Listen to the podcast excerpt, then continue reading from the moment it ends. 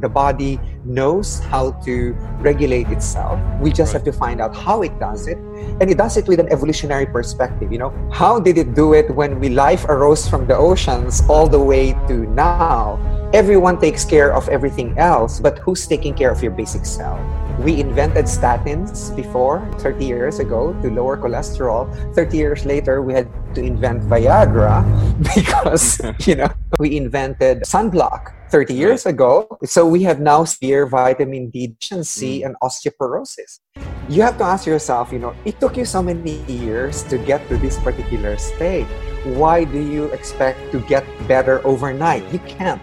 You have to change a lot of things. And body mind empowerment Get stronger, faster, smarter, quicker, friendlier, more helpful, more driven. Everything the body needs. Control your mind. Welcome to the Body Mind Empowerment Podcast. I'm your host Simland, and our guest today is Dr. Ted Achacoso. Dr. Ted is a health optimization doctor who experts in clinical metabolomics, chronobiology, epigenetics, neurointerventional radiology, and so much more. He's also European double board certified in nutritional medicine and anti-aging medicine, which makes him one of the smartest people in health optimization and evolutionary medicine. Dr. Ted, I'm glad that you could make it to the podcast and uh, I'm excited to talk to you. Happy to be here. Thank you for inviting me. When I researched you, I found that you have so many you know different degrees and uh, also like different uh, certifications so can you give us like how many phds do you actually have no I um I actually was trained in several areas. Uh, I was in uh, Manila, Philippines. I was trained in pharmacology, toxicology, and also in uh, interventional neuroradiology. You know, uh, it's a field now called minimally invasive Mm. And then uh, when I came to Washington D.C., I got trained by the pioneer of medical informatics. Um, uh, uh, here in the United States, and he's a global pioneer. Um, and I became professor of medical informatics.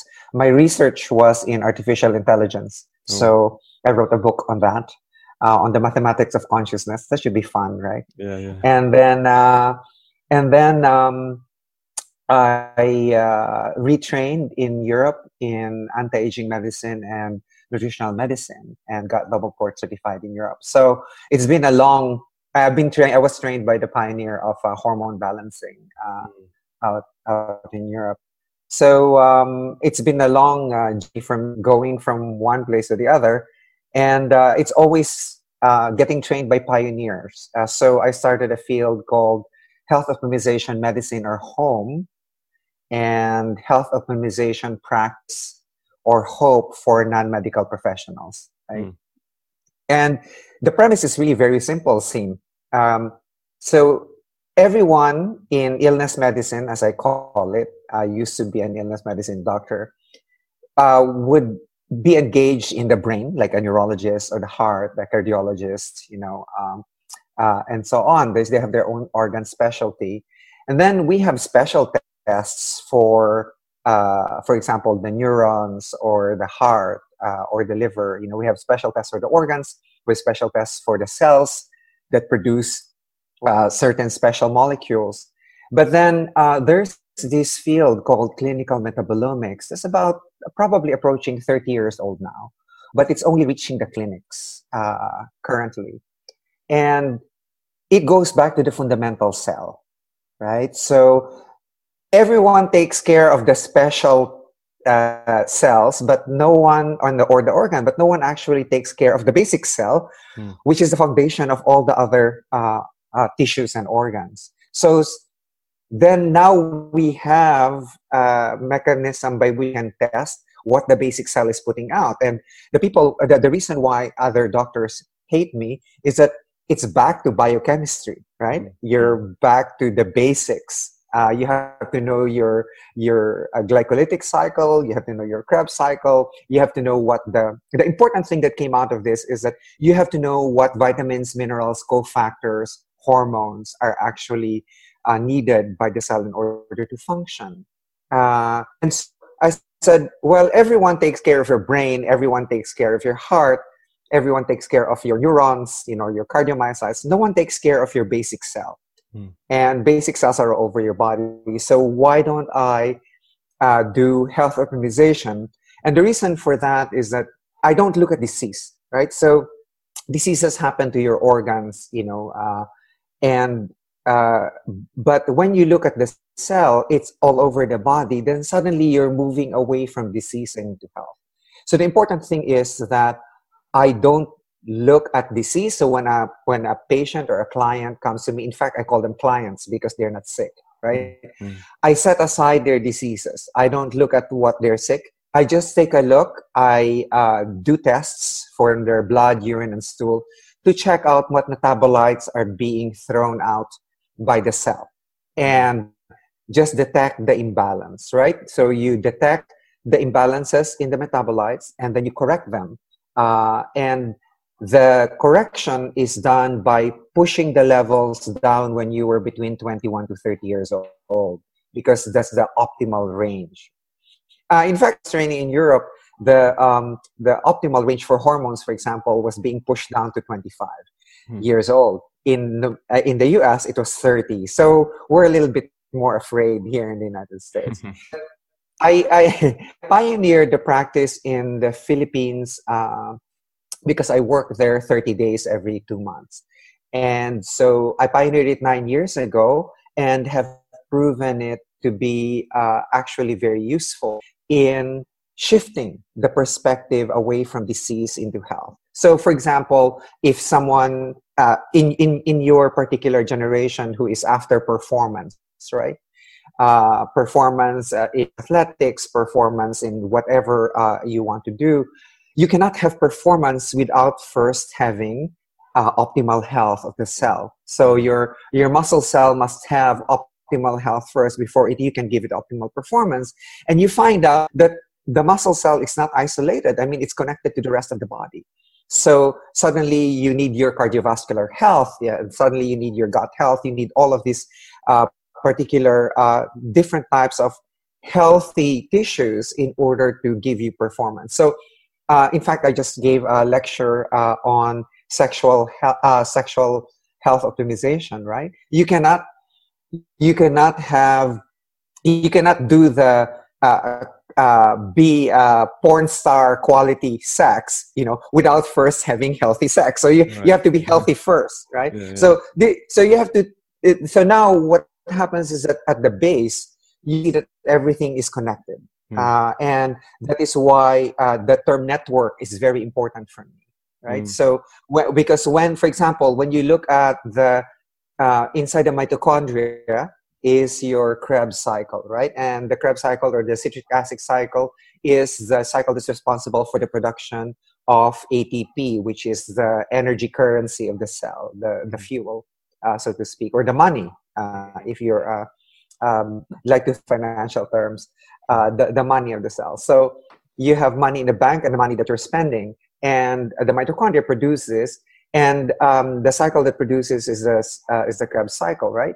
And when um, you look at that, uh, you can now measure. You, we just used to memorize this in medical school, but now you can measure all the different intermediates of that uh, biochemical cycle. And the reason why that's important is that if one intermediate is higher than the other. For example, A becomes higher than B and A goes to B, right?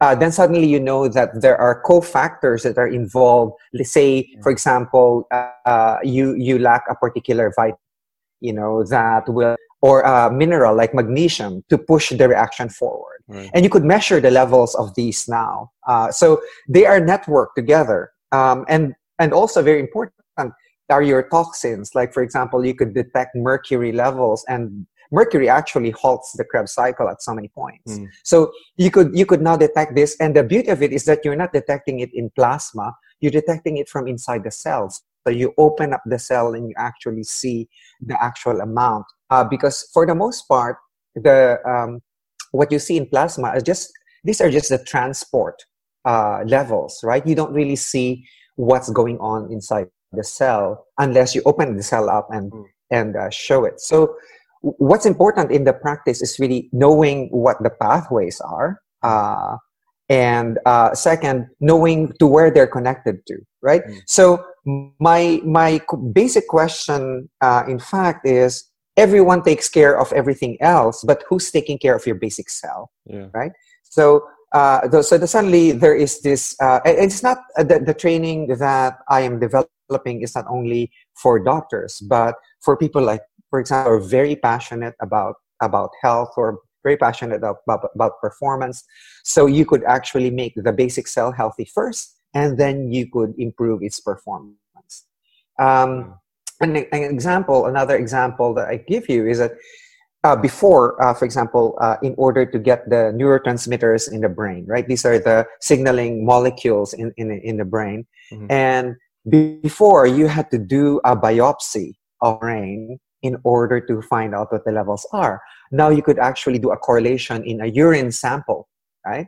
Mm-hmm. to see what these neurotransmitters are. And people always forget like that uh, things like neurotransmitters are actually neurohormones they are linked to one another mm. you know uh, your dopamine levels are related to your to your um, acetylcholine levels and your dopamine levels are also related to your uh, to your uh, prolactin levels um, for example in uh, dopamine is also related to serotonin um, in um, uh, this is fresh to me because I just gave the lecture, right? Uh, for example, dopamine is a neurohormone of orgasm uh, in, in sex. Uh, serotonin will act as the brake for it. And all of this now, you could detect the metabolites for this uh, inside the cell. Right. And this is done in urine. Um, so it's, uh, so, so now the difficulty becomes trying to bring down the level of the actual illness medicine doctor and say, hey, look, we're not looking at the organ, we're not looking at the tissue, we're looking at the fundamental or basic cell. Right. Right. You know, allow, please allow us to take care of that basic cell. Mm. So what happens, Sim? Um, a patient comes to me, for example, and uh, very uh, has a very poor blood sugar regulation, say, or pre-diabetic or diabetic I don't, the, the thing is, I don't claim anything. I set aside the disease. But what happens is that the blood sugar regulation gets better. They get off their medication, and uh, pretty soon there's no sign. Uh, if you, you early enough, there's no sign that diabetes was ever there. But I said I don't like to make any claims, and that's how you fight with illness medicine, right? You're claiming for this. And of course, they're looking at the quantity of, of things, looking quality of your life. So they are after lifespan. I'm after health span. Right. They're after quantity. I'm after the quality of your life.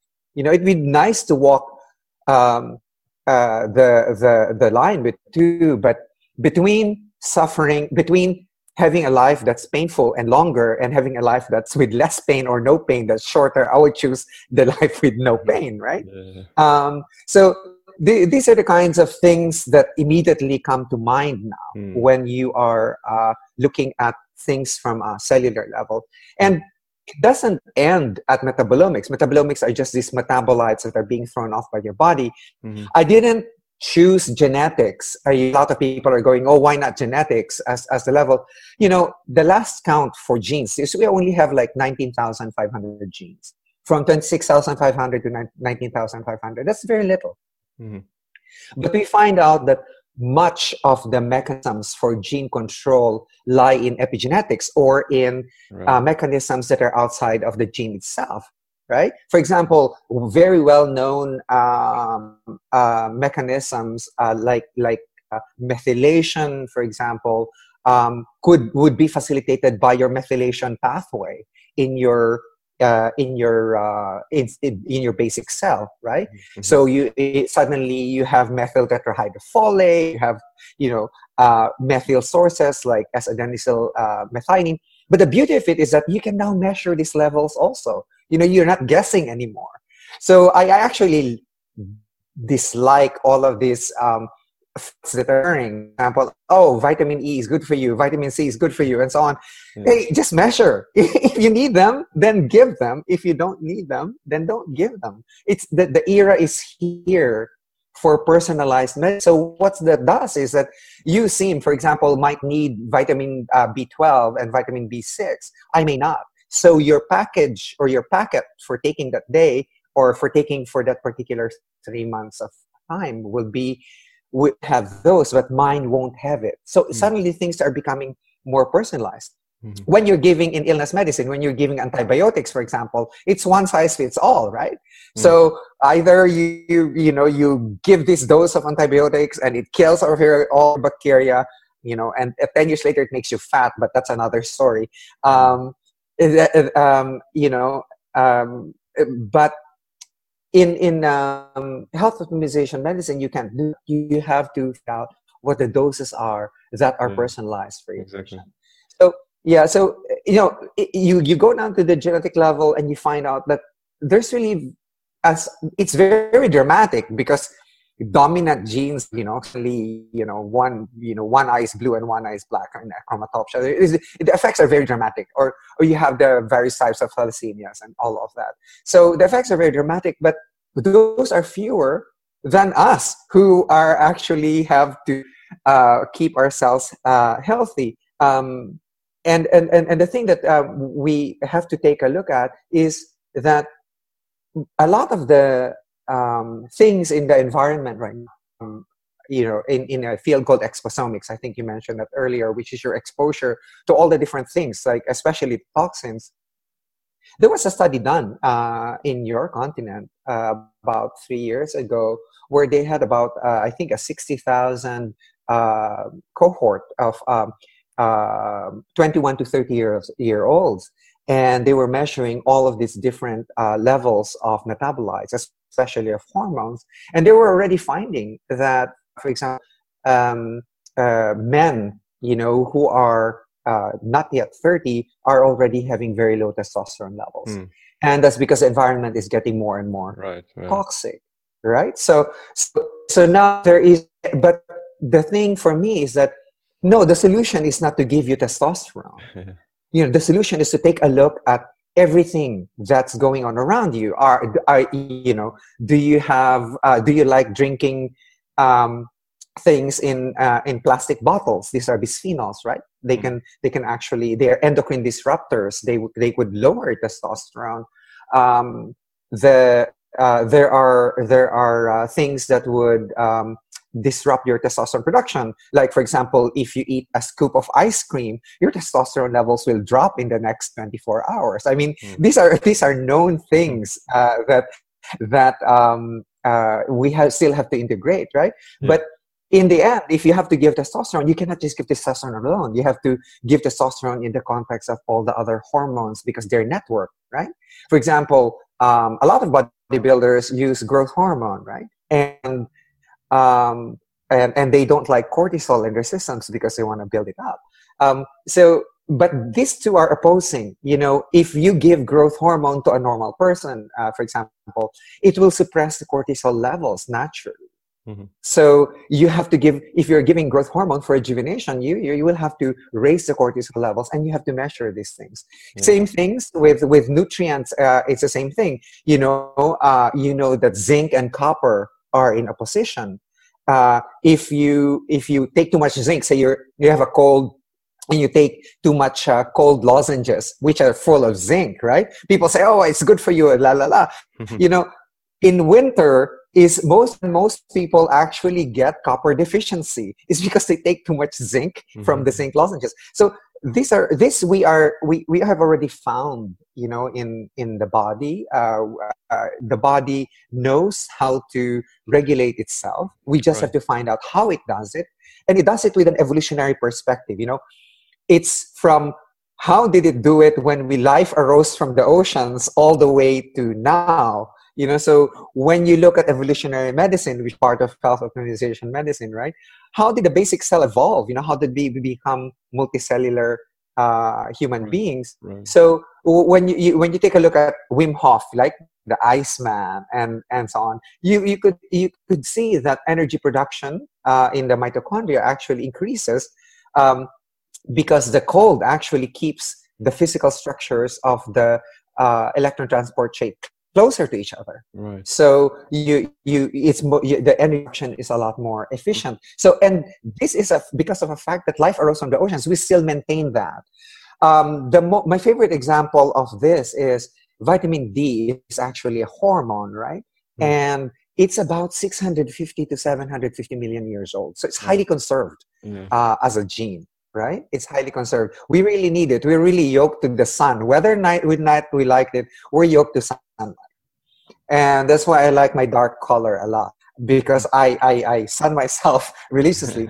um, but if you if you take a look, it's it's very highly conserved, uh, and it's it's only we used to think in illness medicine, for example, that vitamin D levels, you know, are useful only for calcium metabolism, and then we find out uh, that the uh, the enzyme that actually uh, uh uses vitamin D is actually found in all cells of the body. Hmm. So one alpha hydroxylase is found all over the body. Then suddenly our perception of it changes, right? It used to be that it's the same thing with inflammation. Uh, it used to be that we thought that inflammation was just, you know, calling of the white blood cells, and that was uh, the, that when we got inside the cell, we found out that there are actually cytokines, you know, inflammatory cytokines, etc. And these are all metabolites. You know, you could take a look at at them even before gross inflammation comes out. So here's where the, the whole thing is. It's like we have all of these mechanisms that are already there. We're just finding out about it now because we have better technology to do it. Yeah, yeah. Before, yeah, right. For example, a lot of people are concerned with cholesterol, right? And I don't look at cholesterol at all. Uh, what I say to my clients is that cholesterol is like a gasoline for your body. You know that Mhm. Uh, cholesterol is the parent compound for your sex hormones, right? For your testosterone, for estrogen, uh, and so on and so forth. In fact, my joke is that we invented statins before, you know, 30 years ago to lower cholesterol. 30 years later, we had to invent Viagra because, you know, you can. So, so these are the, this, yeah, uh, you know, we, uh, for example, we invented, um, we invented um, uh, sunblock 30 years ago.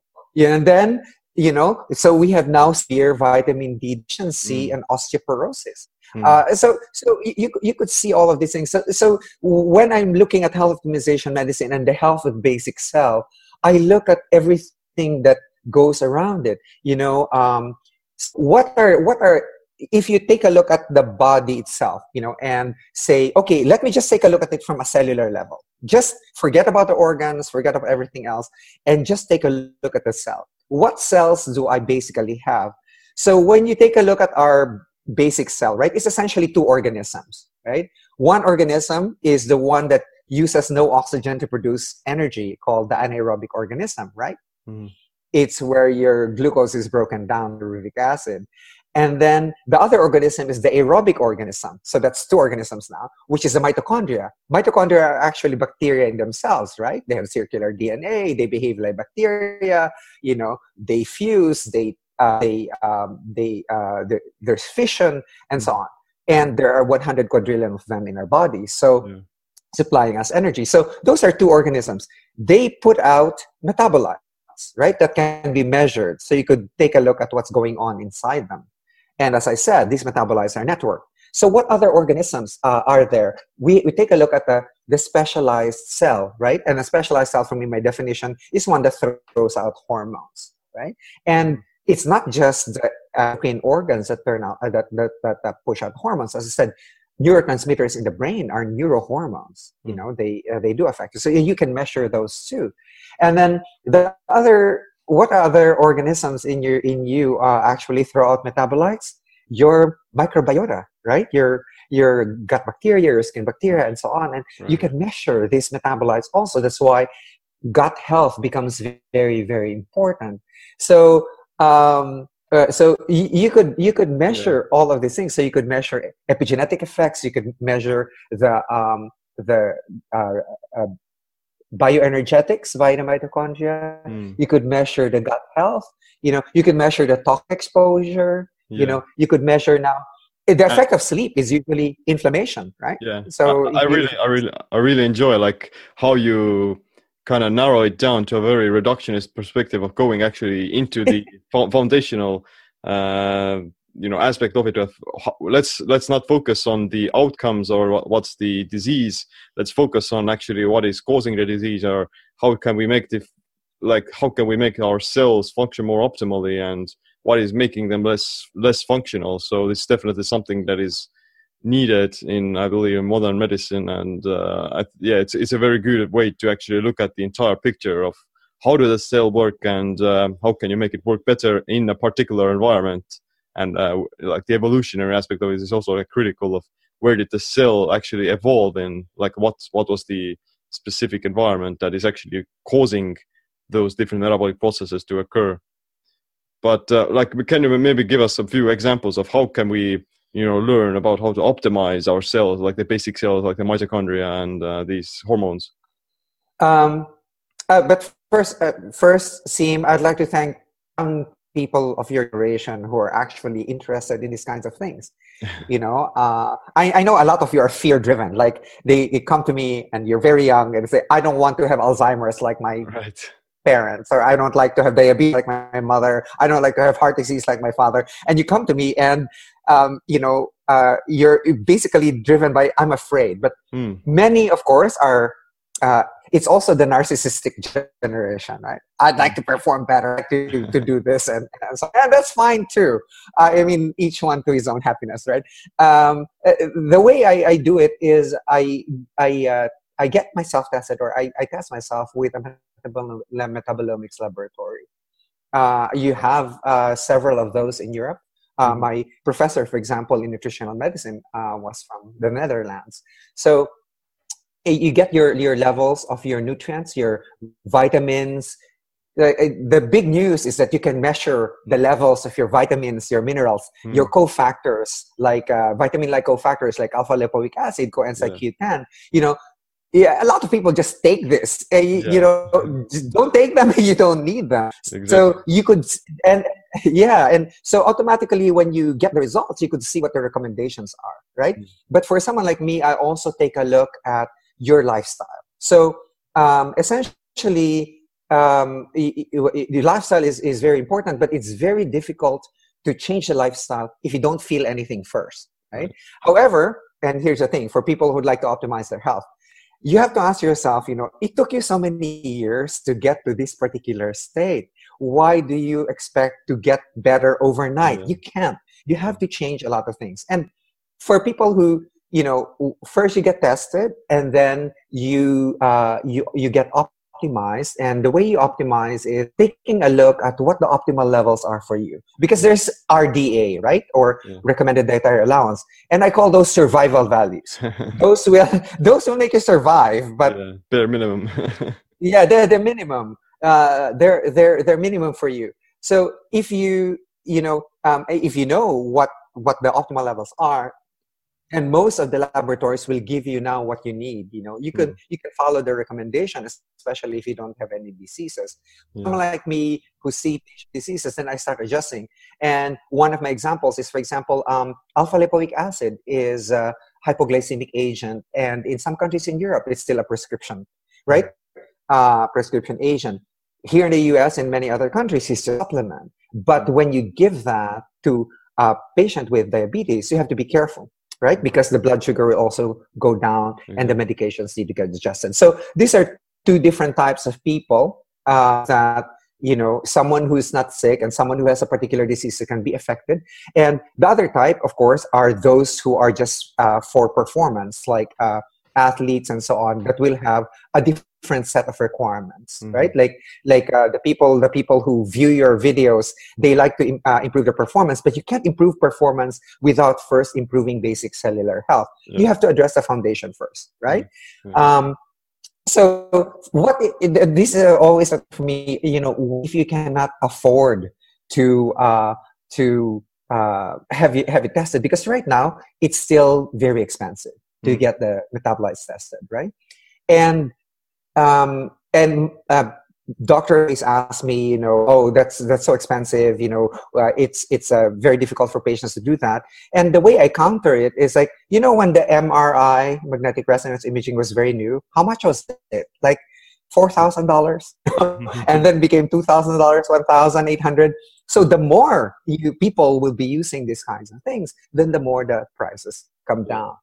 And and so we just have to to to evolve because those are i, I mean that's a logistics problem right? Um, but if you if if you are really really wanting to do this without anything, you know, my my my of course my my um, bias is for you to get yourself tested, even just for urine for the basic things. Mhm. Uh, that's that's anywhere from like uh, 300, 300 or 400 US dollars. Right? Still, it's uh, expensive. But if not, then take a look at your lifestyle. It's Mhm. so easy to to take a look at your lifestyle from from uh, uh, night to morning. Mm. Um, I like to say this. I have a technique called the sleep anchoring technique, right? And I consider my day beginning at the time that I sleep. So it's not when you wake up in the morning that the day begins, but the time that you sleep that your day begins. So Mm. choose a particular time that you want to sleep, right? I, I violate that a lot because I'm rarely in the same time zone for two weeks, but Mm. that's really bad. But the advice is that if you're not traveling that much, you know, choose a particular uh, time that you sleep and consider that as the beginning of your day. Mhm. The the thing is, you're thinking that, uh, hey, you know, you are not going to skimp on your sleep because it's part of your day. Mm. And then, um, when you wake up in the morning, uh, you think about your hydration. Your body is dehydrated the whole night, right? So why don't you have, you know, one or two eight ounce glasses of good water, you know, mineralized water, uh, um, and uh, because there are so many people who are walking out there that are dehydrated. Yeah. uh, you know and um, and sorry to say this but many many, many of the people complain about bad breath. The reason why you have bad breath is that your, your mouth is dehydrated. Yeah. um, and, so hydration hydration uh, is is very important. Of course uh, in the mornings is when you may want to do your your meditation. You calm down a little bit for your day etc lowers your cortisol levels naturally right? And and then um, as much as possible and i know this is uh, not possible for many people you know open your windows open open them to sunlight right? Mm, because mm. your skin is yoked to sunlight. When the sunlight hits your skin you know uh, in the morning that's when your cortisol levels go up to manage your stress right? To, to manage your wake it wakes you up right? Yeah. uh, it's a natural uh, mechanism of the body to wake you up. Your thyroid hormones also start going up to increase your thinking uh, i remember having a patient who who uh, uh, a patient uh, she was a diabetic who was uh, 70 uh, plus years old and complaining that since I put her on thyroid hormone, she found everyone else of her friends thinking very slowly. so I said, "Would you like to think slowly again?" He said, "Or do you want to change your friends?" Um, but um, the the thing, these are natural things that happen when you're young, uh, especially when you're young, when your production is still um, these hormones is still optimal, Yeah. right? And then um, uh, so you have to sun yourself. Uh, uh, for example, the, if you take a look at the Masai and Hadzabe tribes in Af- Africa, chronic diseases are very rare there, like cancers and diabetes. Yeah. Uh, it's because the vitamin D levels are between 50 and 100 Mm. Nanograms per ml. And, you know, um, it's very funny because the UK decreased its, um, its uh, level, uh, required level to 20. And suddenly there was the re- recurrence of rickets and nutritional osteomalacia. Wow. So I don't know what they're going to do about that. But Hmm. as I said, vitamin D, the, the, the gene itself, is a very, very old um, uh, gene. You know, so so you know its relationship with the sun. Um, people ask, you know, how come Asians, for example, can eat rice and not get fat? Well, they're getting fat now. Yeah. Uh, because, this is be- because before, uh, this vitamin D insulin insulin raising effects so it actually can deal with your carbohydrates and and people who work who ate rice are usually worked in the rice fields and you, they're usually out there at noon yeah. right they're usually there with out so their vitamin d levels are are very high so Mhm. sun yourself you know uh, hydrate sun yourself. Um, the the other thing um, is that i saw your your video on you know people are asking about ketogenic diet and on. And i'm i usually recommend some time restricted feeding Mm. uh, because we're such a shameful species. I mean we have permission to eat from the time we wake up in the morning to the time we sleep at night right? And so um, mind mind your feeding window. And i don't like doing fasting like uh, on particular days of the week because i don't like my clients to actually have to remember oh is it monday today i is it my fast day you know so it's easier for them to remember okay you know uh, from 12 to 8 i'm eating Yeah. and also um, is that they, since they can eat anything within that time period, they don't feel deprived of the food Mm. that they eat. So Mm. it's very easy advice, you know, even for younger people. Um, it's very easy advice uh, to do that. Um, for uh, and uh, for me, who travels a lot, it has actually helped me maintain my six pack abs. I mean, it's you know I don't I don't go to the gym that much anymore, but it maintains your it, it maintains your metabolism. It maintains Mm. your your gut microbiota, your energy, and, and so on. Mm. So um, so um, so as, aside from from from um, uh, doing that, you so you're telling yourself you're you're you're eating. You know the time that you eat and the quality of food that you eat. Uh, if, usually, people even as young as you cannot control what they eat. You know they want to eat pizza. Well, okay. Uh, there's there's also a test where you could test for your food sensitivity, right? Many people are, are are saying, "Oh no, it's not valid," and so on. There's so many attacks on it, but look, it's the best that we have, Mm. right? And for me, I have tried it. You know, it's I've tried it for nine years on my clients, etc., and it works. Mm. And do a very simple. If you're sensitive to something, sensitive is not the same as allergic, right? Allergic will be immunoglobulin E, where you can be brought to the hospital. Uh, uh, uh, allergic response, uh, uh, sensitivity response will be mediated by immunoglobulin G. So these are slower effects. Like for example, you eat dairy today, and tomorrow morning your postnasal drip, you know, will will be more severe. Mhm. Or three days later, you have a migraine, and you can correlate the two, right? Mm. but you can, if you look at your sensitivity you you, you uh, can see that what i usually do is i make it very easy hey look whatever the intensity of your sensitivity just take it out of your diet for six months you know see what happens to you Yeah. uh, you know uh, I, I have a i have a for example i have a uh, client who i could not get her to take out her food sensitivities and said just give me just one month you know just one month. You just take them out. And after a month she shows up at my lecture you know two inches off her waist Wow. you know. And why is that? Because there is no more inflammation in the Mm. gut right? Just Yeah. by removing the foods that you're sensitive to. So you know uh, the guys guys are asking you know what are the simple ways to do it? Yeah you know you, you um, even if you don't get tested the simple way is to take out milk and milk products uh, and dairy and dairy products I know uh, a lot of people in Europe are cheese eating people, but you know, try removing it for a change and see what happens, right? Try, just try, even just for a month. Um, you know, same. I I used to. Uh, uh, I, I, I used to believe in gluten sensitivity and so on. And I said, well, okay, let me go on a gluten free diet for at least two weeks, just two weeks.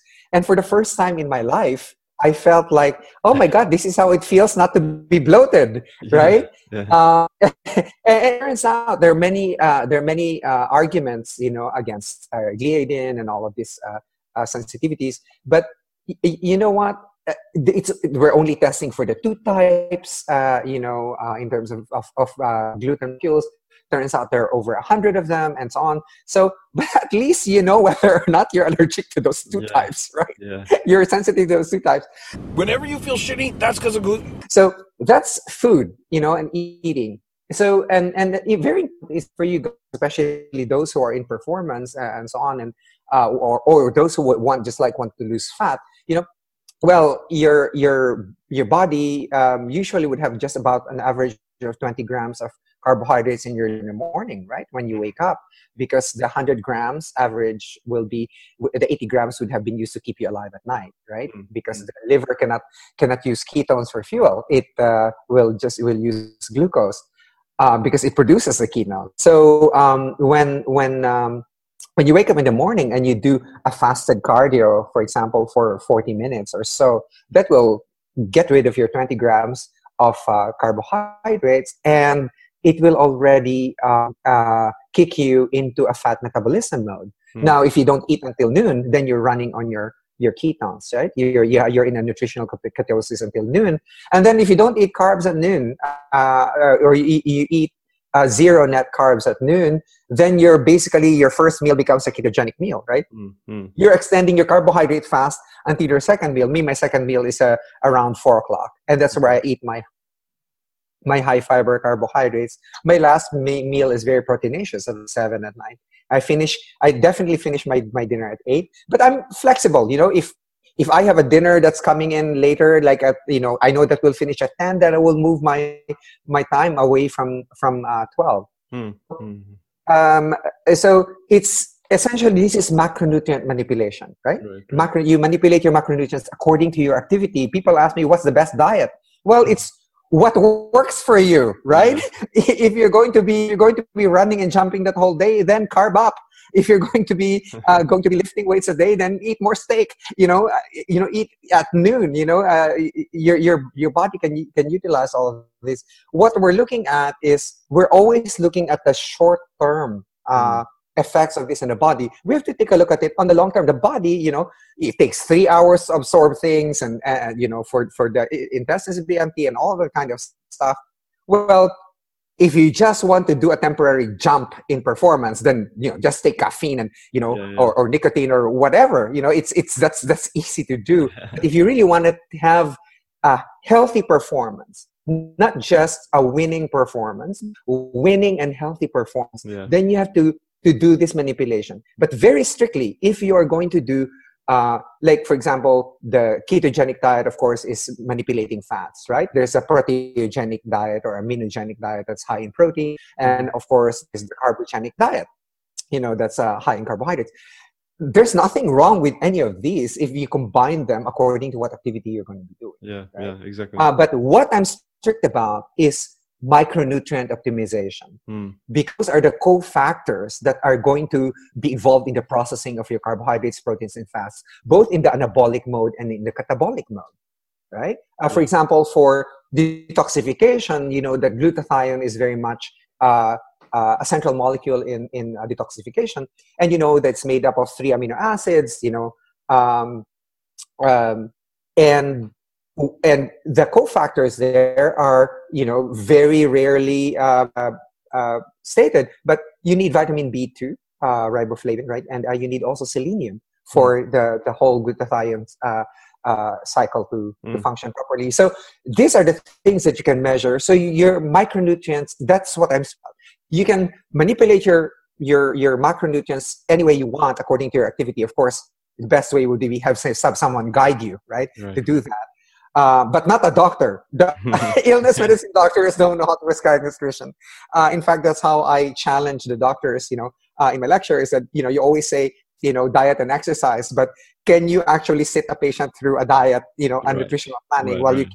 And can you take a, a, patient to a gym, you yeah. know, uh, or a, your patient to a gym? Yeah, doctors don't don't really deliver the results. You know, makes yes. doctors they're all fat and, and they're not healthy that much. So yeah, yeah. Doc- doctors are very good at acute diseases like infections, acute infections, or trauma. You know, mm. but we have a very very dismal record in managing chronic diseases. Right. Mm-hmm. You know, diabetes is diabetes, Alzheimer's is Alzheimer's. You know, neurodegenerative diseases are, are, are so on and so forth. We have very poor record for chronic diseases. But you know, if I got into an accident, sure, I'd go to a to a, a trauma clinic, right? Right. Uh, that's, that's that's what they're good at uh, you know if i get a severe uh, bacterial infection you know that um, that will uh, uh, cause me to, to die of course i will i will take my uh, antibiotics despite the fact it's going to blow out my gut yeah. microbiota right? So uh, this these are the kinds of things that your um, viewers can do you know the sleep the hydration the the eating and the and the movement exercise you know um, it's exactly and, like a lot of people are th- tr- trying to think about okay what kind of a miracle supplement i can take or what kind of a biohack i can do when in reality they most of the effect are going to come from the basics like sleeping well actually if yeah, you do yeah. your performance is going to suffer so much if you if you suffer from like even like mild sleep deprivation and you can immediately fix it by sleeping better or sleeping a little bit longer and you know you don't have to go you don't have to start compensating for like your bad behavior by trying to add this sort of other let's say yes.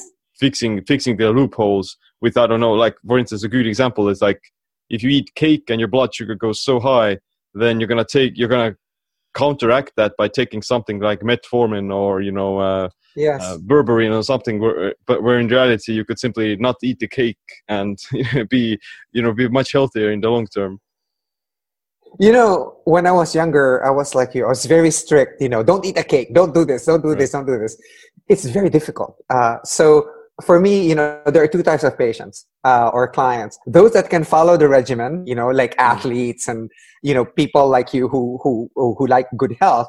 And then those whose lifestyle you just have to follow. They smoke they drink they do. So you know these are two different kinds of people. And they have two different sets of compliance problems right? The other one you have no problem with compliance. Um, the, the other one you really have to follow the lifestyle. Yeah. uh, but but for both the problem that you usually see is impatience right? They're very impatient. Look you know uh, the the body is uh, evolved through the years right? So I, the blood for example changes every 90 to 120 days. That's why one cycle of nutrient uh, balancing one cycle of hormone balancing is Mm. about 90 to 120 days right okay so uh, you, you you know even your sleep is a sleep cycle. It's about eight hours, right? And the menstrual cycle is twenty eight days. You know, you I, I- what I like to say is that you cannot scream at grandma to say, you know, do this now. You know, you have to coax grandmother to say, please do this for me. You know, it's it's it, it, it's uh, you have to you know the body is very resilient. However a lot of problems that comes uh, with uh, the way we take care of bodies is that when we're impatient we just want to shock it out of its wits. Or that's its place right? But uh, when, when it comes to health you know we we have to make sure that it's not compensating too much for a lot of things. Hmm. so uh, for example the reason why you get healthy is because when you when you're uh, the love of your life shoves a piece of cake in your mouth and your blood sugar goes up you should be able to compensate very quickly for that that's why you want to be healthy Yeah. right You- to be able to withstand those kinds of assaults you just don't want those chronic kinds of assaults yeah uh, sleep, for example, when you wake up in the morning and you're sleep deprived, your molecular inflammation molecules or inflammatory cytokines, they're, they're up there. But if you, they're there chronically, then it will cause total bodily inflammation, causing Yeah. obesity and all these other problems in the future, right? So um, it's the compensation itself, as long as it's normal compensation, right is not bad yeah right? exactly. Like exercise, for example, is hormetic stress, right? It's a good stress for your body. Yeah, for example, lifting weights. Uh, I encourage my uh, very rich um, uh, female clients who go shopping and have someone else carry their, their bags that they shop for to carry their bags, you know, because Yeah. you need the mechanical stimulus, you know, for, for the for the bone to actually have to bear weight you know, in order for it to, to keep the calcium stored in there. A very common problem in women, of course, is osteoporosis, right? Yeah. Or osteopenia. Um, so uh, these are very, very simple things. So why in, in movement, I, I uh, usually recommend, you know, um, alternating days of uh, one is aerobics. And the aerobics, even if you could just give me two miles of walking uninterrupted a day. If you do that in a shopping mall, don't stop to buy anything. Yeah. Just walk continuously for two miles. That's that's good enough for me. For me you know uh, uh, uh, look at looking at the scene you know like any movement is good movement. Just move. Right? exactly. I, I really I like I like this example because you know as we become more modern people and uh, as we our lives become become more comfortable then we kind of try to push off all excess physical activities and push off a lot of the responsibilities that are keeping us healthy like i don't want anyone to do my own i don't want anyone else to do my physical work for me or to cook my meals to put some i don't know unknown ingredients into it i want to actually know it I want to actually Mhm. do the stuff myself so I could keep myself conditioned appropriately for good and uh, good health and uh, vitality. Like I want to chop my own wood at least so, so I could you know get the stimulus and uh, do some gardening or or cook my own food uh, to actually keep myself more in touch with uh, what, what I put into my physiology and how do I how do how do I condition my basic cells to work properly as well. Mhm. Well, that's the thing is that uh, when I was younger, I was like you. I was very strict, you know. But as, as you, you you get older, I said, you know, how can how can I best hack this, right? Right. Um, when when I'm uh, when I'm unable, uh, for example, what happens when I'm able to lift weights? You know, I you know my recommendation is even just 20 minutes of of resistance exercise three times a week. You know, say mm. Monday, Wednesday, Friday, and you do two miles of walking Tuesday, Thursday, Saturday. Whatever you can do. Uh, you know, the recommendation is 30 minutes a day, etc. But who is counting? For me, as long as you are able to to to do the uh, the physical activity daily, then you know it's very good for you. If you could do more, that's perfect. Mm. But you know you don't have to be like like uh, uh like for example over exercise will give you inflammation right yeah.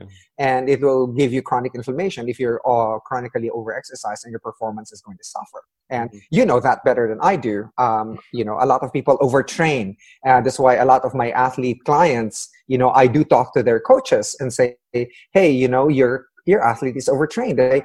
He's not performing or she's not performing. It's because um, he's overtraining. You know, uh, right now that we're able to test for all of these things, the coaches tend to listen a lot more. How do you, right? how do you differentiate between like acute stress and chronic stress, where the, where the inflammation and stress becomes more dangerous than than good? Um, what I do, uh, there's a very simple uh, blood test that I actually look at, which is high sensitivity C-reactive protein, like HSCRP. Mm. It's very cheap. Uh, I actually take a look at two markers, homocysteine and HSCRP. Mm-hmm. Those who can afford it, I actually uh, ask them to get cytokine markers, right. which are which you could actually detect whether or not something is chronically turned on, mm-hmm. right? Mm-hmm. And you can detect it much earlier. Okay. And and so, uh, but you have to look at the trend, right? You have to look at the trend. There's, of course, it's very easy um, to take a look at it. Seem from a longer term perspective, you're getting fatter and fatter, then you're getting more obese, then you have inflammation yeah. because that's one of the uh, hallmarks of uh, total body inflammation. Non alcoholic fatty liver disease, for example, is a sign of uh, of uh, insulin resistance you know is, is a sign of inflammation so so all of these things but they do take a while to mm-hmm. to develop so it's hard for you to to uh, take a look at it however um, functionally there's uh you know you have brain fog in the morning you know you have you know all of this um, uh, memory memory problems memory lapses and, and so on they take a while to develop uh, but they do develop mm-hmm. so if if you if even if you could just take a look at you know homocysteine and HSCRP, you take a look at them uh, in in a series, and you could see you know whether or not it's rising or falling. It's a very simple measure of uh, inflammation.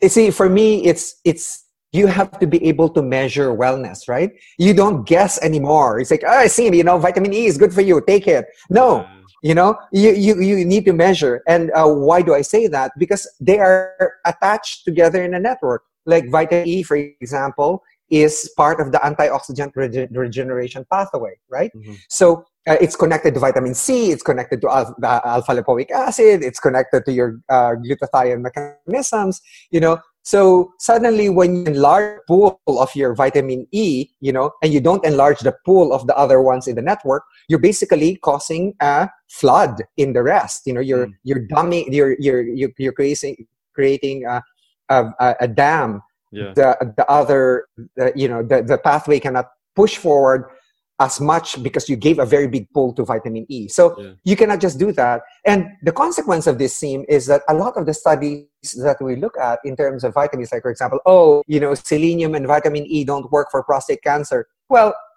you know what? You knew the pathway there, so why didn't you test for all the elements of the pathway 1st mm-hmm. before you actually gave the vitamins? And there was a recent article that's being thrown around on the internet, which is like, uh, multivitamins do nothing for your health and longevity and so on.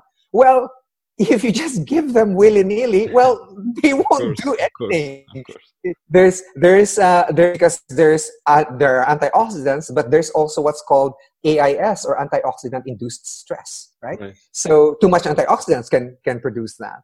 Right. So, so like there's there's been a lot of you know studies showing that recent studies showing that antioxidant supplementation actually makes people more prone to disease and uh, mortality. So it's, yeah, and it's, it's like the, it's gonna blunt the hormetic effect of uh, adapting to stress and makes the organism weaker. Like, what do you think about that? Um, for, for me, it's more like you give too much antioxidants without measuring, then it's like giving too much vitamin E, right? Right. You, you're basically not looking at the capacity of the other. Uh, so you're only giving one antioxidant to something that can antioxidize. So it's like you have a big scrubbing pad, right? Mm-hmm. And then you're going to hand off the dirt to a smaller scrubbing pad, so you cannot hand all of the dirt. So in effect, you're actually causing more oxidation right, right, uh, because but it, is it- it's, it's in there. Right. But is it like the oxidative stress and reactive oxygen species? They're actually positive and beneficial uh, signaling molecules. Yes, they are uh, absolutely at low levels. You know, Mm. uh, reactive oxygen species and reactive nitrogen species are actually used as uh, as signaling molecules. The body is very um, um uh, frugal.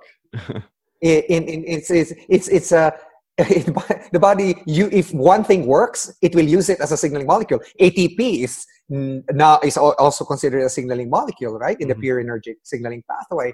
And so are ketones. Ketones are signaling molecules in themselves. So are reactive species you know?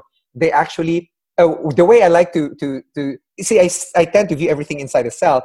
It's more like this seem it's like okay there's reactive oxygen species and then it's coming out of the mitochondria right it's a Right. factory right. oh we're cranking up a lot of energy and we're producing this much reactive, reactive oxygen species if and then it goes and informs the nucleus right Mhm. and say hey you know uh, we actually need more mitochondrial biogenesis synthesize us more proteins because we need to form more mitochondria to produce more energy Mhm. so that's a that's a signaling mechanism uh, the other mechanism of course is the ratio of your um, adp uh, to atp right? So uh, the body doesn't look at things in in uh, absolute amounts. It look at at, at, uh, at it in in ratios. Right, uh, right. for example ratio of adp to atp you know it will sense those uh, the difference. Is very Mm. relative.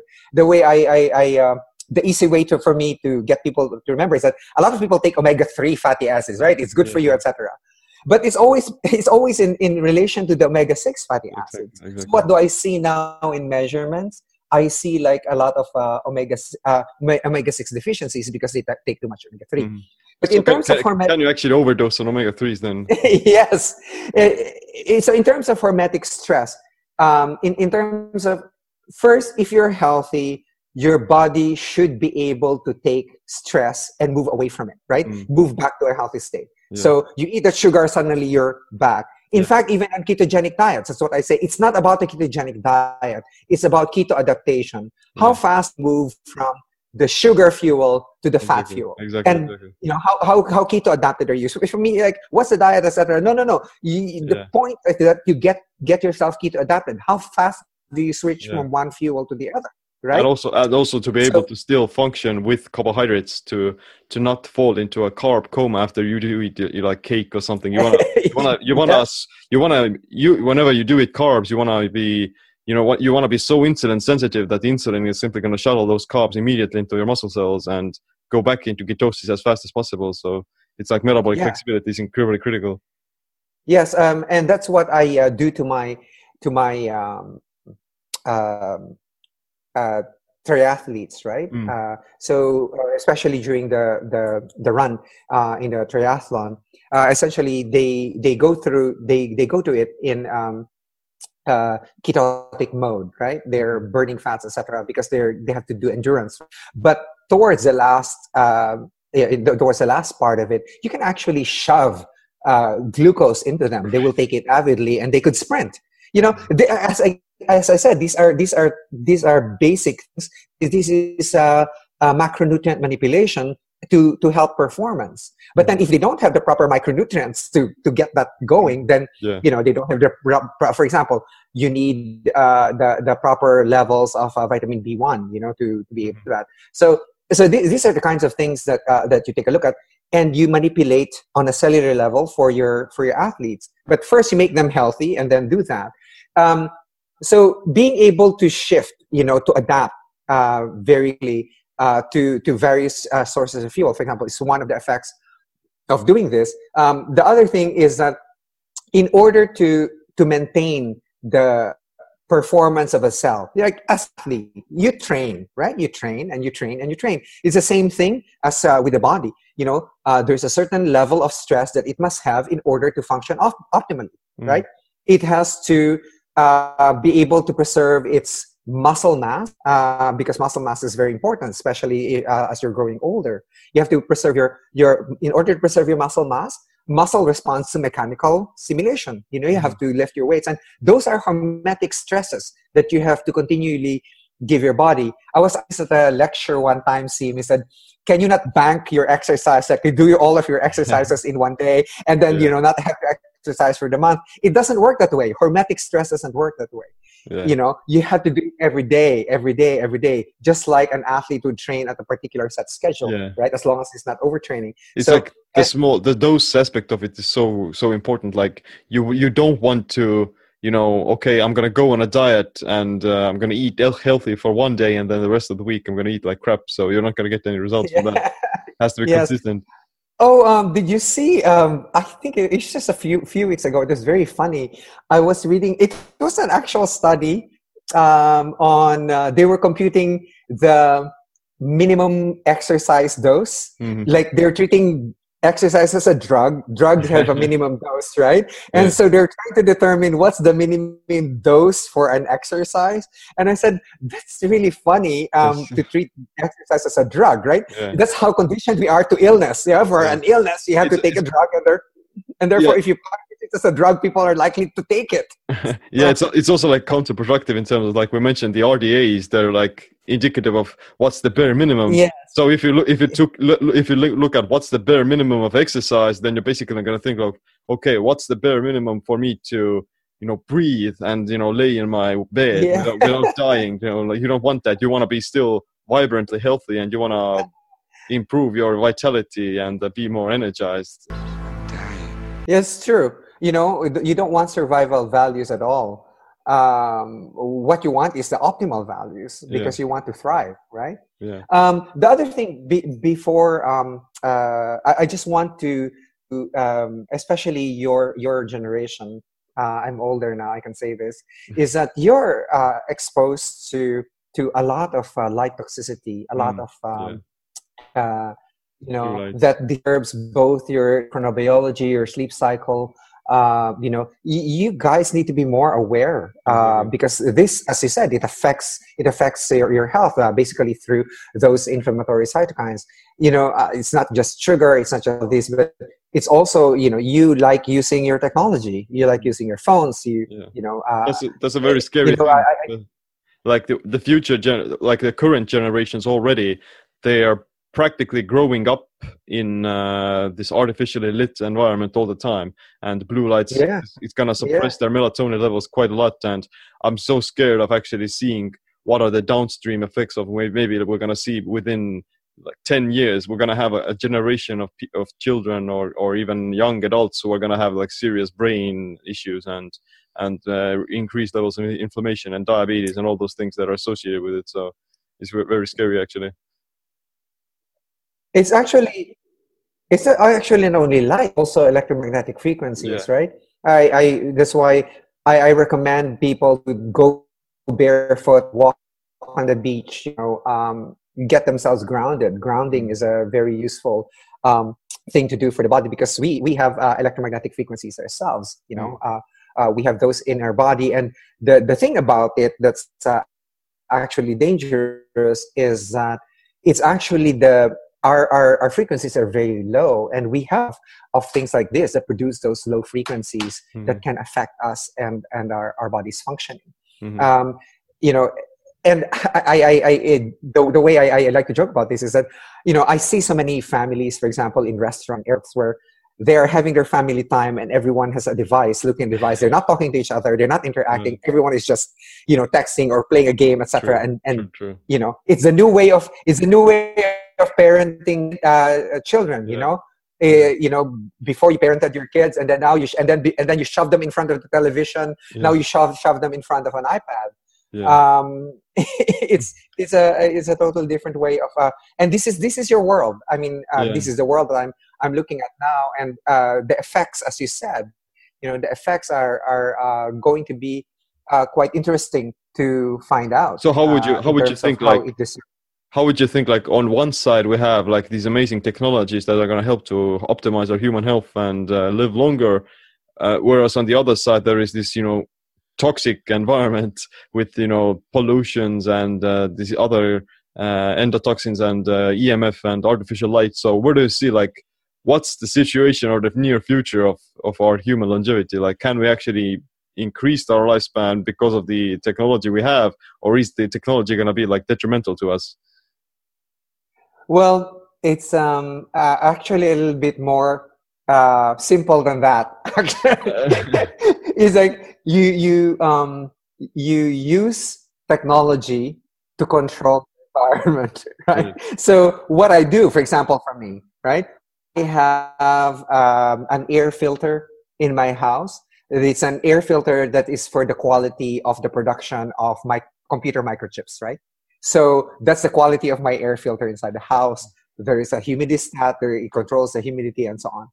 All my lights, my lights are controlled by, you know, um, uh, the wavelengths are controlled automatically, you know, Mm, with wow. with my with my phone, and you know, yeah, what uh, kind of a, sunrise it goes uh, brighter, yeah. So what kind of an app um, is that? No, it's uh, provided by whoever will be your provider for the lights of your house. okay You know, they will have their own app. Like for example, I have I have Philips, which provides uh, Okay. provides mine. You, you know, I was an early adopter of these things, so um, mine is all like hodgepodge. Unlike now, um, you or they you, they already have integrated a lot of the things, Mm. right? Uh, and then, uh, like for example, in, in when I wake up in the morning, my light becomes bluer and bluer, right? And then Mhm. towards the afternoon, it becomes redder and redder. So, and then I have um, an EMF um, frequency pulsar in the house, which uh, pulses about 7.83 hertz. It goes to the electricity uh, system of the house. Um, my uh, router is uh, uh, my my wireless router is actually uh, turned off uh, at night when I yeah yeah you know so i'm not blanketed with with, with that. Mhm. um i there's i actually have um i'm terrible. I sometimes i look like an alien. Um i have a i have a little um hat. It's not tin foil but a hat you know uh, to protect myself from from emf so Wow. you use technologies to control your environment you know uh, and then um, for for uh, water i have a reverse osmosis filter with remineralization. It puts the minerals back in Hmm. um, and it's vortexed out like mimicking mimicking the flow as of a stream right on a midday. It also has an infrared that shines on it. So you use technology to get better water. You Mm. know the the water that you use to approximate the water you have or to approximate daylight um, you know full spectrum lighting um, you know um, and and uh, controllable wavelengths. Uh, you use uh, air filters uh, to con- to control your environment. But when you step out you know that's totally uh, a different story but Mm. where you can control your environment control them where you can control what you can put inside your body control it right, Right. like Would it- food would it- water wouldn't it be kind of a better idea to or let's say a more functional aspect of it would be to simply improve the environment rather than try to control it in a sense of uh, making make instead of having these uh, blue light you know um, uh, applications that are going to change the light frequency in your room wouldn't be able to simply be outside and be exposed to natural sunlight all the time and to naturally be gravitated towards uh, circadian alignment and to live in a live, live in a place where there's more clean air and more fresh water so wouldn't it be that, that but but I agree. I, I agree with you, but how possible is that Right. today, right? okay Um, there is an old uh, inter here here Sim. This there is an old interview, uh, a few years now, of the guy who actually started the paleo diet, right? And uh, it's not Loren Cordain. It's S. Eaton Boyd. He's a physician. Uh, his book was called the Paleolithic, Paleolithic Prescription, and he's the one who did the studies on Paleolithic diet in in the various tribes around the world. And he was interviewed. He said, "So, what will it take to get back to the Paleolithic lifestyle?" Mhm. And you know what he said? And uh, I'm, I'm, I'm, ki- I'm not kidding you, but it's funny and tragic at the same time. He said, reduce the world's population to 800,000 and probably you might be able to go back to the Paleolithic life. Mm. Don't do it, the people! So the, the truth is that we, we just have to adapt, right? Yeah. We, we, we, we wouldn't want to go back to paleo. We want to evolve further and uh, to expand our technologies in, in the sense that it's going to help us to facilitate our growth in a more proactive and more healthier manner without you know jeopardizing our longevity. Yeah, I'm I'm I'm all for that. I'm all for you know moving to a place that's clean and and so on and so forth. Um, if it's possible for most humans, why not? Right? Yeah, but uh, there's just Not for, everyone, for, for a lot of people, there's just so many of them. not everyone can live in Yeah, uh, in Sardinia and Costa Rica and Estonia. So, and, and and Icaria, right? yeah, uh, uh, or or in Playa Nicoya. Yeah. So so yes, eh, that that would be nice. Um, so how do you approximate it? Like for me, it's like, well, if we can't do that, then as I said, you know, uh, for me, it's like technology. Use science and technology to cheat. You know, if you cannot eat well, then get yourself measured and supplement. Right. if you you know if you cannot do all these things then you use we're we're very intelligent creatures. So let's find let's find solutions. And uh, for your generation especially i don't think anyone uh, of you are going to give up your cell phones anytime soon right, right. yeah. um, uh, you know but so, so uh, th- these are these are the kinds of things that uh, you're you grew up with right Mm. i didn't grow up with them uh, but you guys these are indispensable for you and pretty soon as you see you know they would be wearable they're on your clothes and Mm. and so on it's like what kind of um, uh, electromagnetic frequencies will those emitting in your body and how is that going to change you right. right? Right. So, um, so you're, you're looking at all of these. eh, You know, there, there's going to be a change in your sleep pattern. There's going to be a change in your eating pattern, in your daylight patterns, in your behavior. You know, you see a lot of uh, very irritable kids today, or very irritable young people, right? Uh, and and um, those who and and uh, the the one of the biggest uh, problems that we we have, and they're aware of this, is a lot of depressed young people Mm, yeah. um, and because of, of uh, uh, you, you see all the, all the all, all the findings now on gut microbiota, right? Mhm. Uh, the gut microbiota and its relation to the brain and so on. Well, because we're eating, eating junk food, yeah. um, you know. Um, so Is and then any- and then we, we, you know, go ahead. Is there anything specific we should know about, you know, the gut microbiome that uh, people don't tend to pay attention to, or the gut-brain axis? Well, yes. Um, well, the first thing I, I, I say is that you should consider the gut microbiota as an organ in your body. You know, it's two kilos, it's heavy, uh, it's there. It pre processes all of your food, everything. Uh, the, the one favorite example of mine uh, that shows how important it is is that they were testing a cancer drug, immunotherapy that was oral, and they found that for some people it wasn't effective for some people it was. Mhm. and they found out that for people with no uh, that didn't have the two species of bifidobacteria it was not effective. So Mhm. you could see how much it pre-processed everything that we eat in there. It's very important. It changes you know uh, from 24 to 72 hours depending on what you ate the entire composition you know at least two-thirds of the composition is going to change you have about a third that means baseline two thirds uh, uh, is about to change. And the reason for that is that it has to change its capacity to extract energy, right, Mhm. from from the food that you're eating. So for me, for example, uh, you know, I go to Asia. There's a different, uh, uh, uh, you know, um, there's a different uh, food that I eat in there.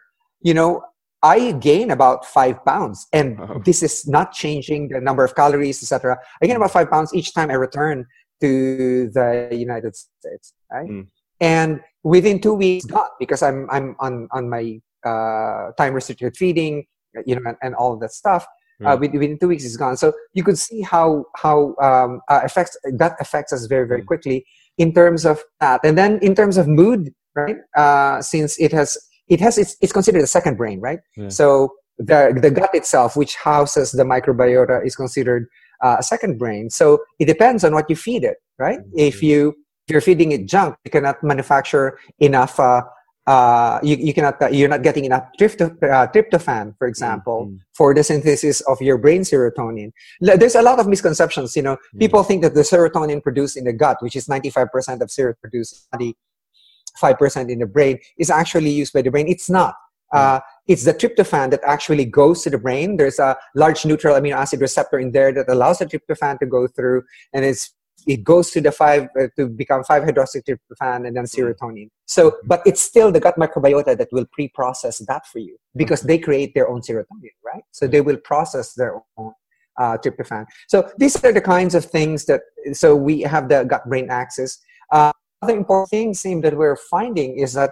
Um, uh, this is actually a little scary, but it's true that we're just made up of microorganisms, mm, which is yeah. my point in the beginning, is that the microorganisms, the gut microbiota, can communicate with ourselves directly. Mm. And that is very unique um, because that is a prokaryotic cell, meaning bacterial cell with a cell wall, you know, being able to talk to a eukaryotic cell, which belongs to another species. Mm-hmm. So bacteria is talking to to us, uh, and that's already been proven uh, with the existence of what's called outer membrane vesicles, mm-hmm. which means that they have the capacity to control our epigenome. Right? right, right. Uh, it controls the expression of our genes. That you know that came out in 2013. It still shocks me to this day that mm. uh, you know uh, we have underneath our consciousness, underneath our consciousness.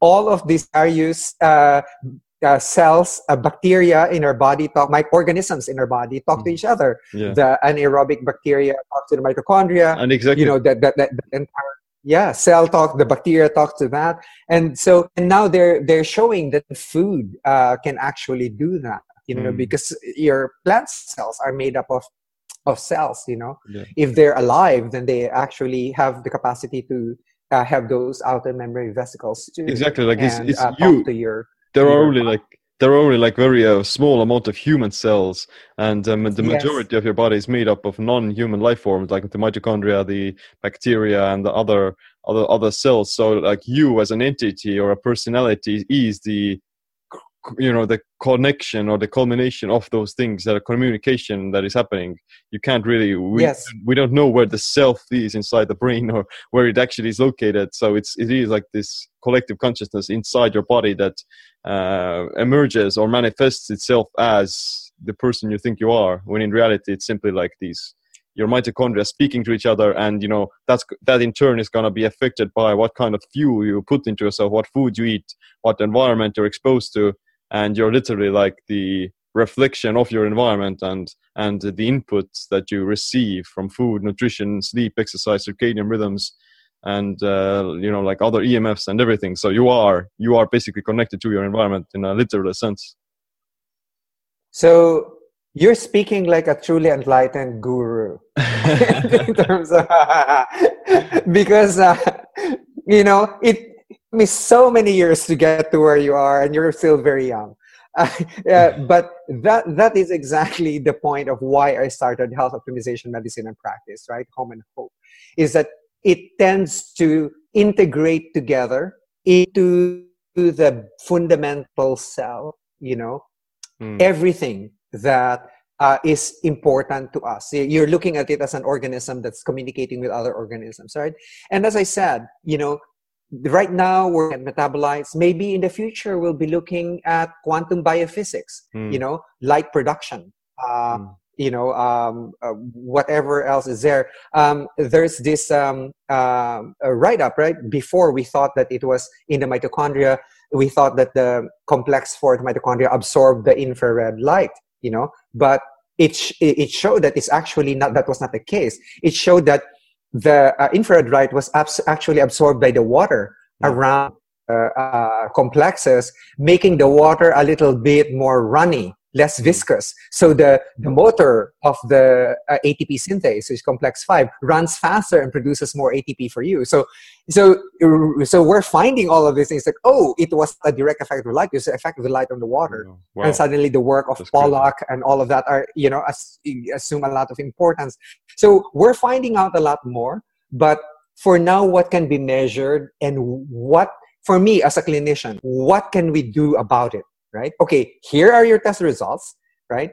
What can we do about it Mhm. uh, in order to get you to better health? Let's not think about your disease because we're talking about your fundamental cell, right? And we know that all molecules, these metabolites, are networked to each other. Let's shift the entire network. In fact, that's the key to my technique is network wide range shifting. That's why I said you never just give testosterone alone. You never just give estrogen alone. You get problems with those. Those are all tied in a network. You shift them to optimal levels of between uh, 21 and 30, and that's where you actually start seeing uh, uh, the the uh, client improving. Right. Mhm. So, and that's how I want everything tied up. Because if you just take a look at it from an just an evolutionary point of view, you see very clearly where I'm coming from. We came from single-celled organisms, right? And then um, single-celled organism uh, took some mitochondria, you know, and then that's that rapid explosion between multicellular organisms. The plants are wiser. You know, they don't have to move in order to hunt for food. They actually uh, have with them another organism, the cyanobacteria, which became the basis of the chlorophyll, right? So they have three organisms there. So uh, and so now they just have to to sit on Earth and grow, and they're able to eat and use sunlight and so on. And in fact, uh, seeing before I said, "Is there a way for me to just get chlorophyll on my skin?" You know, just directly, but. uh, Because a, a friend of mine once uh, emphasized this. He said that the only reason why you eat is you want to strip electrons off the food.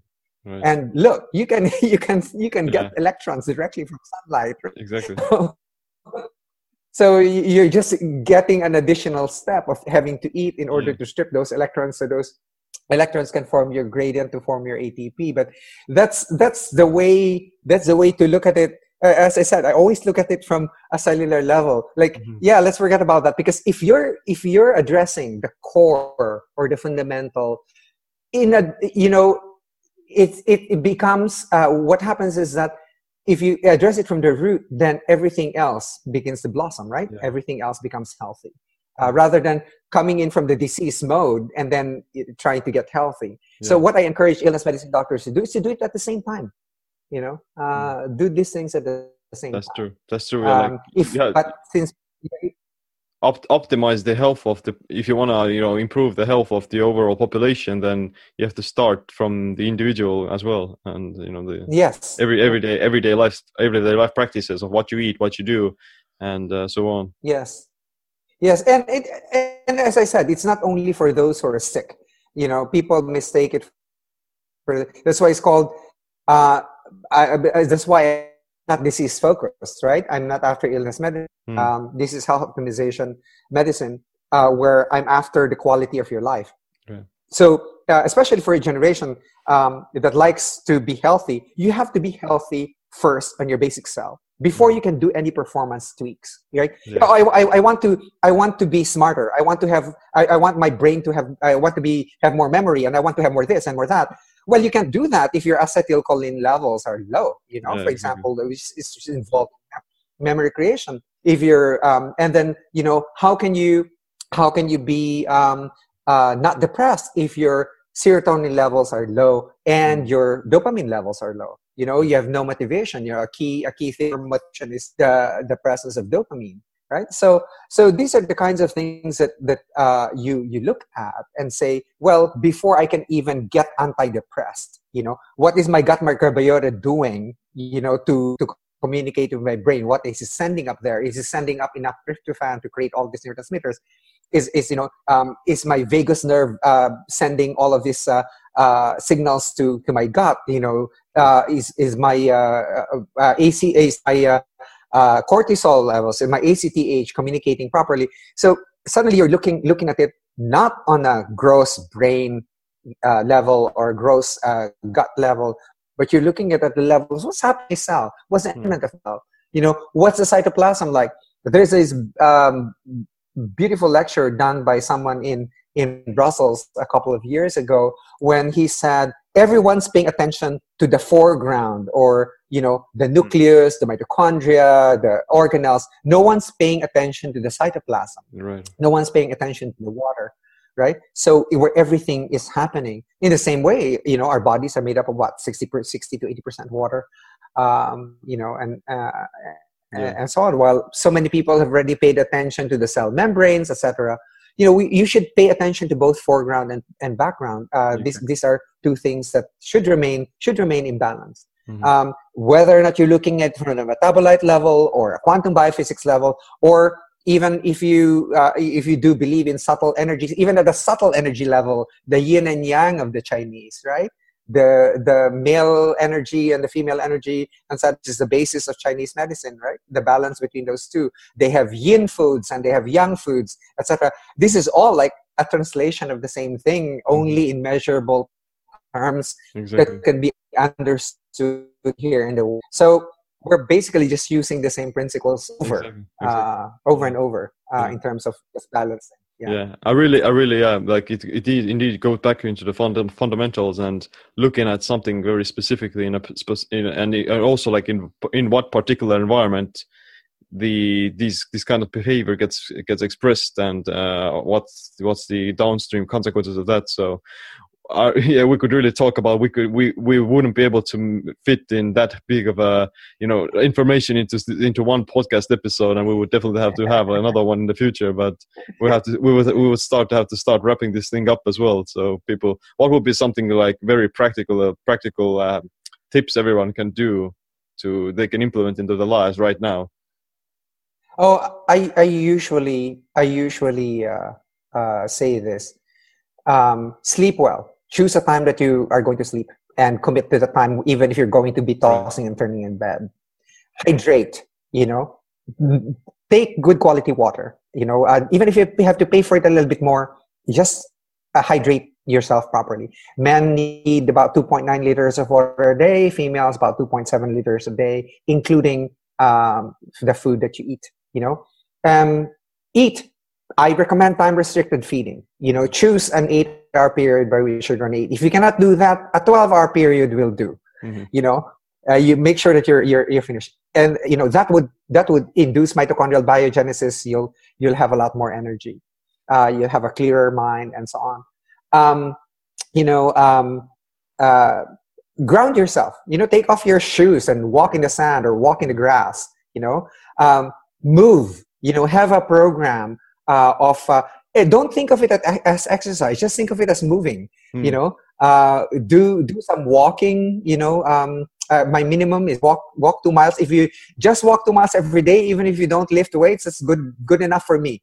Any movement i said is good movement including a bowel movement by the way which is um, and, and um, uh, you know uh, move. And then you have to examine your relationships uh, same because they're a source of stress. Your the first relationship is you examine is with yourself. What's my relationship to food? Am I a stress eater? You know, mm-hmm. what's my mm-hmm. relationship mm-hmm. to to to different types of stressors? And then you examine your relationship to people close to you, you to your families, your brothers and sisters, because these are stressors to your work. You know, and then of course um, you you have to when when love you have to love well Mm. Uh, you know, you, you know, you, you, you cannot say, well, you know, I'm, I, you can see, you can't love unless you express love to yourself first, you know, um, because it will show in the, the way you care about the other person, mm. uh, that, that you love. So, that's so true. Yeah. And, and that is that's the most the most common stress uh, common cause of stress in couples is actually here in the United States at least is money problems. So when they discuss about money, it's like boom, everything yeah falls apart, right? Uh, so you have to examine all of those because there are stressors. So mm. chronic uh, chronic stress, your your your your environment, etc., etc. You those those can be rapidly remedied uh, by technology, but if you can't afford them, all of these lifestyle changes are under your control. Yeah. Right? They are under your control. You control the time that you sleep. Exactly. As I said, it's easier to control your time than to control the quality of what you do. Mm. So control the time that you sleep control the time that you eat control the time that you move you know and then suddenly you have a handle on uh, the different activities in your day right? So that's for me is a very simple lifestyle advice. Even if you don't get tested even if you don't do anything you know even just do one thing in in yeah. those uh, eight that's, things that i gave that's you know just one thing like today i today i just promised to eat to drink my two pints of water of good quality water hmm. that's good enough for me you know? and then and then when you're able to do that then the next time say okay i'm gonna try to sleep on time now Yeah. You know, uh, Okay. you know. So these are the things. with, start with, These start are these are the foundation. Yeah. Start Yes, with- I start with the simple things, and and and suddenly they become habits, right? Mm. They So, become yeah. habits. we really been I really enjoy talking to you and we could definitely talk about hours and hours about these topics and never get bored but uh, where can people learn more about uh, you and your work Um, I started a nonprofit uh, called healthoptimizationmedicine.org. So if they could go to healthoptimizationmedicine.org, Mhm. uh, they could find out, you know, what the health optimization movement is all about. Uh, as a clinical practice, also, since I'm the pioneer uh, in that area. Mhm. Uh, in Asia, I'm actually my base is in Manila, Philippines. It's uh, uh, biobalanceinstitute.com. Uh, that's biobalanceinstitute.com. And then if you just do a Google search on Dr. Ted Achacoso, Mhm. uh, that's Dr. Ted Achacoso, you'll you'll um, find a lot of my crazy podcasts in there. Um, not only on health, uh, but also on other things that are ethic and spiritual, um, which is always uh, fun, dis- uh, fun, always fun discussions to have because they have to bear on, like for example, cognitive uh, performance. You know Right. how to improve cognitive performance after you have uh, improved the health of your neurons. You know what else can you do uh, in order to true, yeah. uh, improve those. So after after optimization, uh, uh, uh, you now improve performance, and Exactly. I touch on those in the various podcasts that I have. Mhm. Oh yeah, yeah. My last bit of question is going to be like, um, what would be this one piece of advice or a habit or a practice that you wish you'd adopted sooner that improved your body and your mind? Um, I would say uh, meditation as soon as you wake up in the morning. Hmm. And I do two types of meditation. Uh, I've said this in another podcast, that, but I'd like to share it here. Um, two types of meditation. One is called the Hotu meditation, which is the history of the universe meditation, right? Mm. When you're feeling too egoistic and saying, you know, I am the greatest, you imagine the Big Bang and then the universe Yeah. forming, you know, and then suddenly there's a galaxy and the Milky Way and the solar system and then the Earth and then the evolution of life from single cell organisms all the way to me. And you go, shit, I'm really so small. what problems do I have? Right? So that's my uh, that's my Hotu meditation. The other one is a gratefulness meditation. Uh, just grateful for everything, for being alive for one more day. That I woke up, you know, uh, uh, another day. That uh, I have a roof over my head. I have wonderful things. I have wonderful friends, wonderful people. Um, you know, and um, ju- uh, uh, uh, just uh, totally um, uh, grateful that everything is here. Uh, For, for a lot of people, they like to quiet their minds and uh, their thoughts, etc. But for me, it's more of uh, instead of trying to swat down all those thoughts. You know, mo- most think that that um, meditation is about you know suppressing your thoughts, etc. For me, it's the opposite. Uh, my training is actually more. This is the way I'm. This is the way the mind works. It will. We you have um, a generator of thoughts in there. You be grateful that you're actually able to think Yeah. that those, thoughts Yeah. are coming out.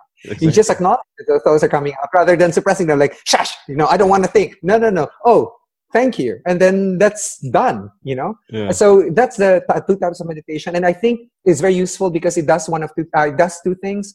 One, uh, it puts you in a proper perspective of w- how important it is what is it that you're going to do for today. Like, Mhm. Oh my God, I'm going to be late for a rehearsal. Then suddenly it's, oh my God, you know, there's billions of years of evolution. And here I am like thinking my life depended on a rehearsal, right?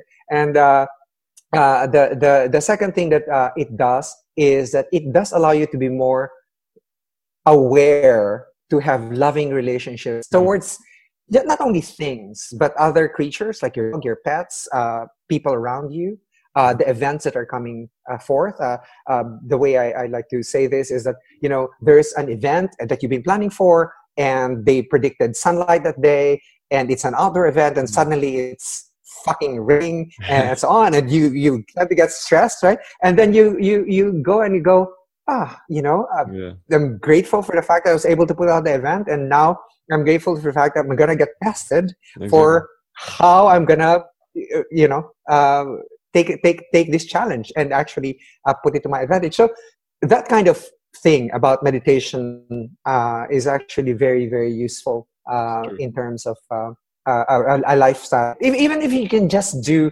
you know, five, ten minutes in the morning, e- even just two minutes, you know, every two, uh, every three hours, you know, just to take deep breath and just quiet down. Yeah. Um, get into what I call a parasympathetic mode of our extremely sympathetic lives. You know, our sympathetic nervous system is in overdrive all the Yeah. time. So why don't we just go take a few deep breaths and set ourselves to some uh, parasympathetic balance? Again, it goes back to balance. You know, Yeah. balance the sympathetic and the parasympathetic That's- nervous system. That's true. Yeah. That's my simple advice. It goes back to Yes. balance. it's so simple, simple, but not always easy for for most people. so- But yeah, Yes. Well, if you tell them, if you tell them, look, just look at your watch and just count your deep breaths for two minutes. That's all. Mm. Like, mm-hmm. What's two minutes? You know, Exactly. you, you, you're, you're about to scream at someone. So just bite your tongue, just hold and Yeah. take a look at your watch and deep briefly, and suddenly you're better. yeah, that, that's so true. Simple, the simple stuff. So yeah, Dr. Ted, I really want to thank you for coming onto the podcast and taking taking your time here. And I really, we, I, I definitely could listen to you for hours and hours and never get tired because it's there's so much you know wisdom coming out of your mouth. And uh, definitely would love to get you on the podcast in the future again. And uh, would love to definitely meet you in person as well. Thank you. Um, but you are remember that you're the guru of your generation. So I, I'm We'll see about supposed to to you. That's it for this episode of the Body Mind Empowerment Podcast. If you want to support us, then I would greatly appreciate it if you could leave us a review on the iTunes or the other social media platforms. Definitely check out the show notes for the topics that we discussed in this episode. Thanks for listening. My name is Sim. Stay tuned for the next episode. Stay empowered.